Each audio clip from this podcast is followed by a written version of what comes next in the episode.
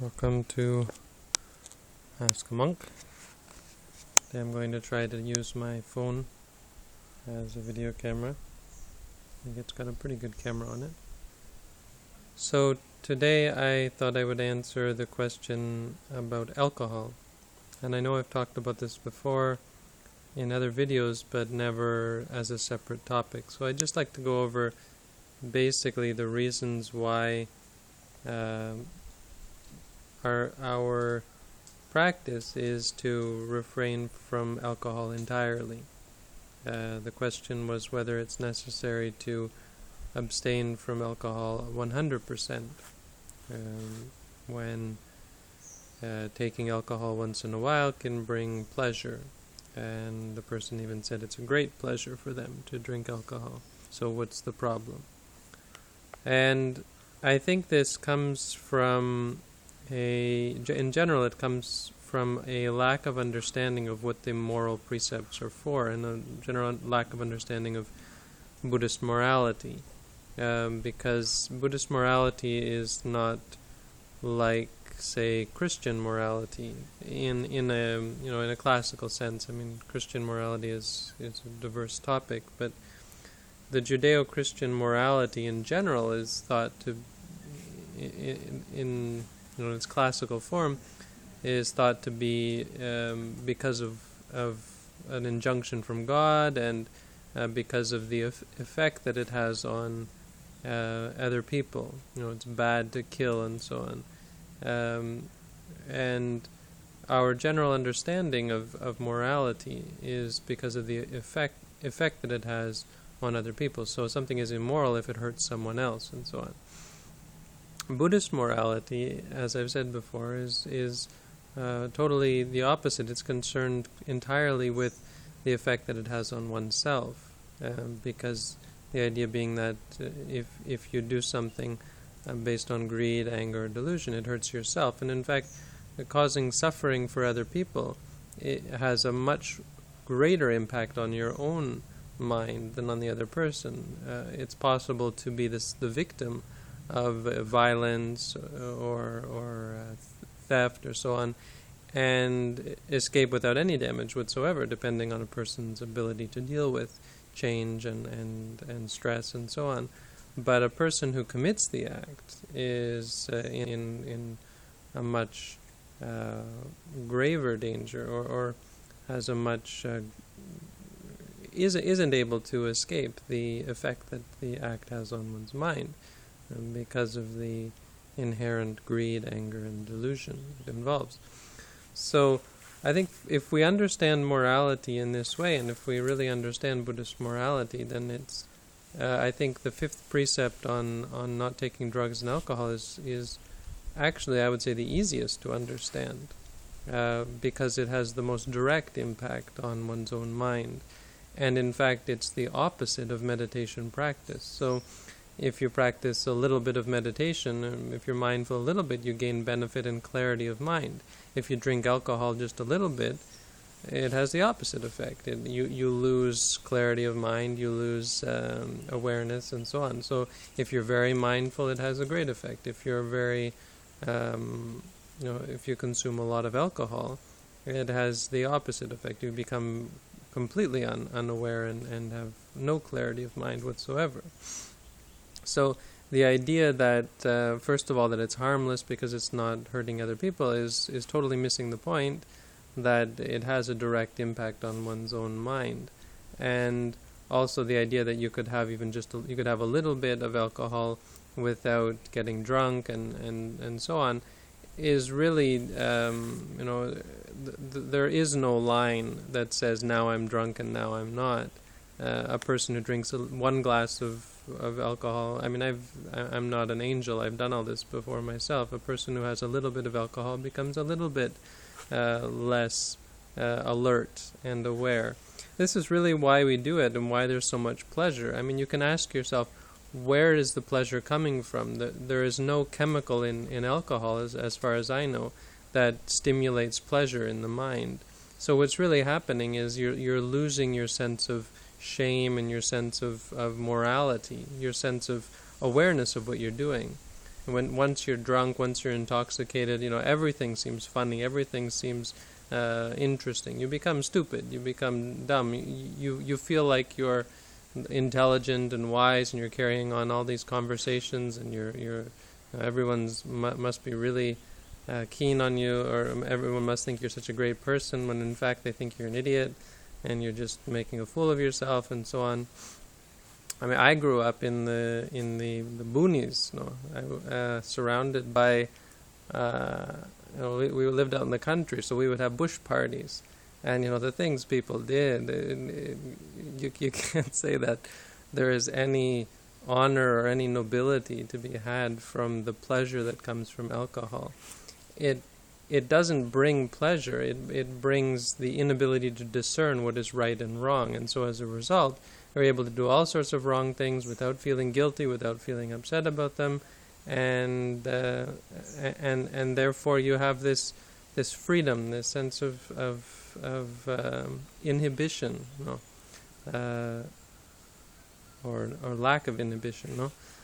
Uh, so, so but but that doesn't change the fact that what you're doing is really really dumb and really really wrong, and and it's it's changing your mind and it's changing the nature of other people's minds. It's changing your environment and, and it's it's leading you towards a social setting and a, a, a lifestyle that is surrounded by people who are immoral, who are engaged in in you know pretty much everything else. And this is what buddhists always say you know alcohol leads to everything else. And and it really really does. I mean you, your stupidity of mind the, the the the lack of clarity the mind which is dull and and so on and is able to get past its inhibitions against doing uh, other immoral acts uh, will lead you to to surround yourself with immoral people and to engage in immoral acts without thought, without consciousness. I mean, I've been there, I've done it all.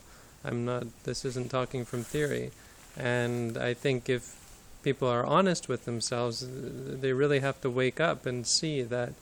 Uh, that this is the case, and in their own lives, this is what's happening. For people who drink alcohol, there's a lot of there's, uh, you know, it changes your mind, so it changes your life, and there's uh, a great number of things that come along with it. It it's the opposite of the meditation practice, and so if the meditation practice brings clarity, uh, or bring if the clarity from meditation brings uh, goodness, brings happiness, brings peace, then the lack of clarity, the dullness that comes from drinking alcohol, even though it has some great pleasure when you're doing it, is going to drag you down and down and down and, and turn you into a base and Im- immoral person. It, it really does do that. I mean, and again, it, it it's totally a um, a, a matter of of um, you know, the, the qual- quant- quantity. So if you drink a little bit, it, it degrades your life. It degrades your mind a little bit. If you drink a lot, it degrades your life to a great extent. So it's not saying that you drink once in a while you're going to go to hell or you're going to have a terrible life or so on, but it's it's a bad thing to do. So which brings us to the point of well, what's wrong with doing taking alcohol once in a while? And so people will say, well, you know, they have this rule, but you know, if I just take it once in a while, well, it's not going to make me an evil person. And no, of course it's not. A person can take a glass of alcohol, and you know, the effect that it has on the mind will wear off, and one can develop one's mind again and get back on track and so on. And as long as one stays in moderation, one can theoretically, you know, get get past it. Now the point is that, as I said, even one glass of alcohol is a bad thing. It it affects your mind. It's it's it's no good. It's poison. Uh, if you take a lot of it, it, it's going to it will have a great effect on your life, on your mind, on your environment. So. Uh, so the reason, our reason for, for taking the rules strictly, and why I would definitely 100% recommend that you keep the rule against taking drugs and alcohol 100% and not engage in it, uh, even in moderation, is uh, because of the, the precedent that it sets, uh, both for yourself and for others. First, the the fact that you're drinking will mean that you'll be surrounded by other people who are drinking. You're you're surrounded by people who, and and you yourself also have this idea that this that there's nothing wrong with this or, or have the acceptance of the taking alcohol. Your environment and the places that you uh, hang out and so on uh, are all going to reflect that. Uh, the acceptance that you give to the alcohol that you give to taking it even in moderation uh, is is a lifestyle choice and is a a um, a way of, of life that you choose and that you take on and so what that does to your own mind is creates this acceptance of of things that are uh, you know unwholesome. I mean, if you the, the the story that they give is if you if you give a bowl of milk and a bowl of alcohol to a dog, what's the dog going to do? There's no dog that I know of. Well, you can train your dog apparently, but an ordinary dog w- will not hesitate and will go straight for the milk and ignore the alcohol, and they wouldn't touch it unless you Apparently, you can train your dog to drink alcohol. I don't know, uh, or beer anyway. But uh, you know, you take a, uh, just the alcohol from it, and they know that it's poison. The the the fact that we're taking it shows that we have some some problem in our mind, and the fact that we have social structures set up that incorporate alcohol into them shows that there's a problem with their social structures. And so the fact that we engage in it in moderation, so we say, I mean, th- there really is no moderation with something that is poisonous, with something that dulls your mind, uh, to the extent that alcohol does. I mean, you could you could make an argument for watching television and watching movies and so on. Someone could say also intoxicate the mind, but it's the the level is totally different. There's a direct intoxication effect from alcohol, and and the lack of ability to see things clearly that comes from taking alcohol really all you can do without uh, without problems when you're drunk is to sleep, is to lie down and, and, and shut your mind off because the mind doesn't work. The brain isn't functioning properly. If you use the brain in this state, you're just going to, you're not going to have any ability to discern what is good and what is bad because your faculties are, are, are mixed up. Uh, so by creating this this standard for ourselves that no, we are not going to uh, engage in something which the only effect of that substance is to intoxicate the mind, then we deny this um, this lifestyle. We deny this sort of social structure, and we change our lifestyles. What it, this does is it changes your environment, it changes your friendships, and it sets you on uh, on a lifestyle that is conducive towards clarity and understanding and freedom from suffering and peace and happiness.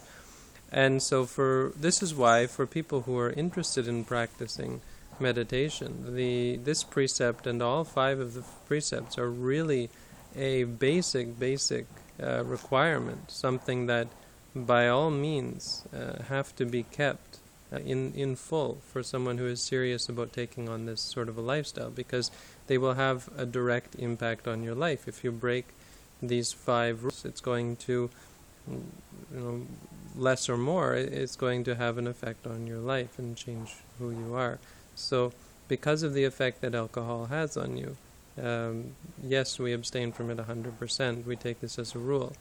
Uh, it's not that you can't do it and then come back and meditate, but you're you're you're doing the opposite. You're doing two different things that are going in the opposite direction. And so, as a rule, we take this on ourselves because we're trying to create an environment, a, a social structure, a, a, uh, a way of life for ourselves that is conducive towards meditation. And even a little bit of alcohol is going to set you in a, a situation or in situations um, where you're surrounded by such people as are unmindful and uninterested in meditation and that's a real problem. Even if it doesn't get you stinking drunk, the the cha- effect that it has on your mind and and the effect it has on your surroundings is going to be a great um, uh, hindrance to your meditation practice and progress.